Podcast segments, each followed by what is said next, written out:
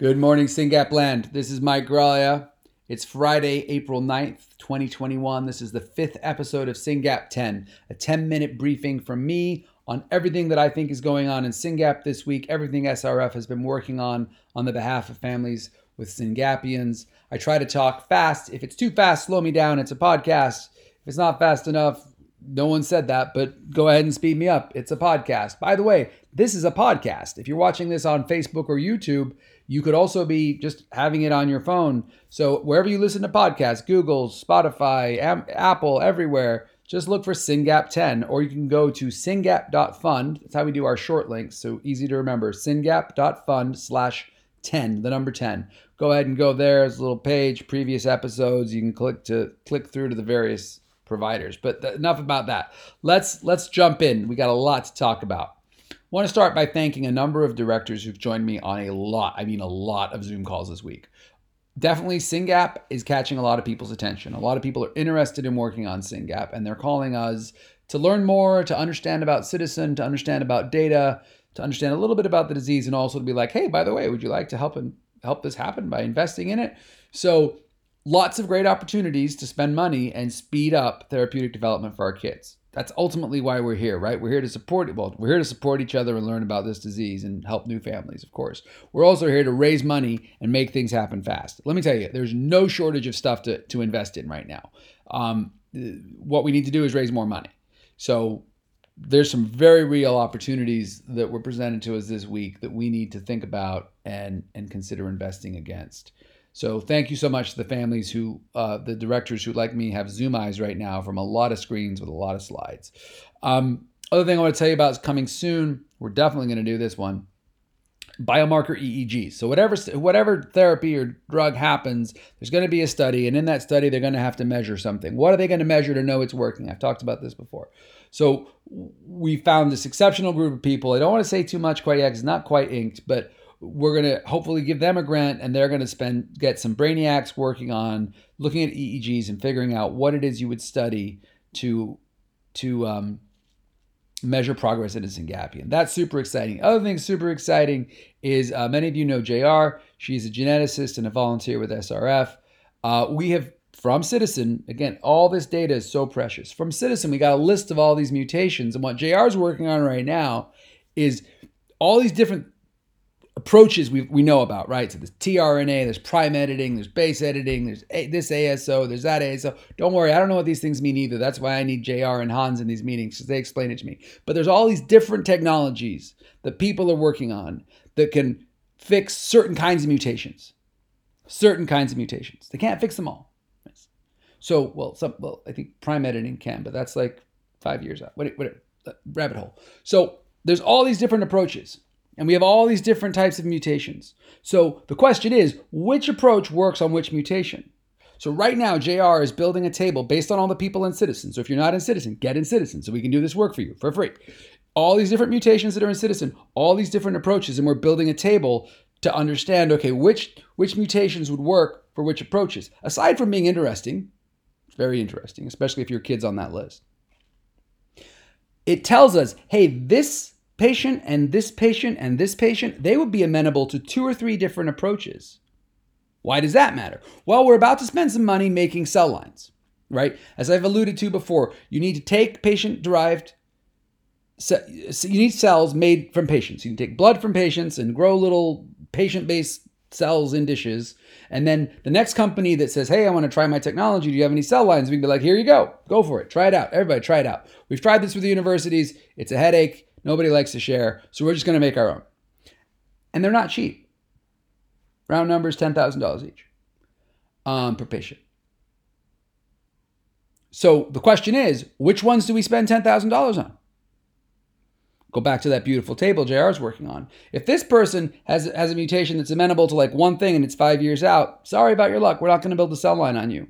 If this person's got a mutation that's amenable to base editing, prime editing, other stuff I don't understand, we're going to build an iPSC line on that patient because there's three different kinds of companies who would want that cell line, right? So we're, we're being really smart. We know there's people out there working hard to raise money with Sprint for SYNGAP, and this money is precious. These funds we raise are precious, and we treat them as such. So we're, we're trying to figure out the smartest way to spend them in terms of building a cell line that a lot of different companies and labs can use.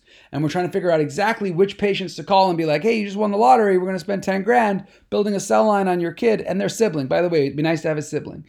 So, um, stay tuned on that. But thank you so much, JR, for your leadership here and your incredible brain on working on these cell lines. It's it's exceptional work. All right, I'm running. I'm more. That, that was just my intro. I got five minutes left. There's going to be a webinar on Thursday. SSB. SYNGAP.fund slash SSB. Seizures, sleep, and behaviors. This is what that study that we're going to build on uh, Ciitizen is going to be about. So I alluded last week that a drug company is looking to do a study of our patients to understand if they should launch a clinical trial with their product in our patients. They want to do a 30-day survey where basically patients who sign up will do a, a survey on sleep, a survey on behaviors, these are quick, and then a daily report of seizures, just like kind of seizure and how many seizures, nothing special. You do that for 30 days, you get a gift card, you get a thank you note. The data stays in Ciitizen because it's Ciitizen, it's your data and they get a copy and they can figure out how to design a clinical trial. It's crazy exciting. It proves the validity of Ciitizen. It's an opportunity for us to get one step closer to one more therapy for our kids, right? You know those horrible meetings in neurologist's office where you're hearing about all the different drugs and all the different side effects and you're like, "Why are there no better options?" This is a better this is maybe a better option. So, if you're in Ciitizen, go ahead and when you get that email on Monday being like, "Hey, you're invited to a trial," say, "Yes, I want to do it." and then sign up for this webinar. In fact, you can sign up right now, syngap.fund slash SSB. We'll answer all your questions. Me and Virginia will take them all. SSB. Um, Ciitizen. 103 people have signed up for Ciitizen in the US. That means 110 haven't. What, what are you guys thinking? I don't understand. 95 of those people had pathogenic mutations. A couple of them, uh, it's of us. If, if your genetic report says variant of uncertain significance, that's of us. Separate it's a whole separate work stream. But for the 95 of you who have pathogenic or likely pathogenic mutations, congratulations. If your kid is 3 to 18, you're going to get an email and you're going to be invited to this, this SSB study. If you're a SYNGAP parent in the US and you have not signed up for Ciitizen, call me. Let's talk about it. You should sign up for Ciitizen. It's important. It's going to create a lot of opportunities for us to study uh, your kid, to help researchers study your kid for free, and to help companies build clinical trials. Ciitizen.com slash SYNGAP1. Um, Ciitizen spelled with two eyes. All right, let's keep going. There's a few more things I want to talk about. I only have two and a half minutes left. Uh, the Child Neurology Foundation, who we have a great relationship with, is doing a caregiver survey. If you could, please take that survey. If 10 or more SYNGAP families take it, we get a little SYNGAP report from them. SYNGAP.fund slash CNF, Child Neurology Foundation. The deadline is April 23rd.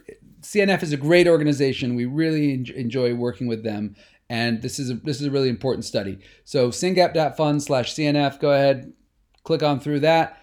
Um, also want to mention that, you know, I like to say kids don't get diagnosed, families get diagnosed, right? And when I say that, I think about the parents and the siblings because everyone's life gets changed. But I'm starting to appreciate talking to more and more families that actually grandparents get diagnosed too. And, and it's a different kind of relationship because they got suddenly their grandkid is sick with something they, they, they haven't heard about before and, and their and their kid the Syngapian's parent, their life just got turned upside down too. So it's a whole different experience for grandparents. And I was talking to a wonderful grandparent named Barbara who, who really wanted to learn more about this. And I said, let's go, let's just have you talk to more grandparents. Maybe you can write an article. So Barbara's interviewing people. Barbara's lovely. We're debriefing today. If you want to talk to Barbara, if you want your parent to talk to Barbara, if you're a grandparent, you want to talk to Barbara, uh, same thing. Syngap.fund slash grand. Bar, there's a little bit about Barbara in there. There's an email. Call Barbara, email Barbara go talk to her, help her understand the grandparent experience for Syngapians. I think it's super cool. I got to move faster. Sprint for Syngap is happening. We've raised over $62,000. That's amazing. Keep going. We need more money. I, am not kidding. There's so many opportunities. Like these IPSC lines, they're going to go in a flash. Um, and then there's also the Medelis thing I talked about last week. We've raised $62,000. Keep going. This is important work. Thank you so much to the 13 families who've already raised over $1,000 I don't have time to shout you out, but syngap.fund slash sprint. Check out who those families are and sign up and donate. Thank you very much. Reminder this week, Enzo8 from Brazil was one of our warriors. Um, syngap.fund slash warriors. Make sure you check him out. It's a great write up. We also have two webinars coming up the GI one on um, April 22nd and the advocacy one on May 6th. Those are both super important. Um, I want to just talk about one more thing if I have time. I have 10 more seconds, maybe 15. Um, we are starting to think about lists of doctors. So look forward to that. We need to gather a list of all the doctors in the US who've seen Syngapians. If you're particularly thrilled with yours, please reach out to me and let me know so I can make sure they're on the list. And with that, again, thank you. This is SynGap 10. It is a podcast. Make sure you sign up. I appreciate your attention and look forward to talking to you more.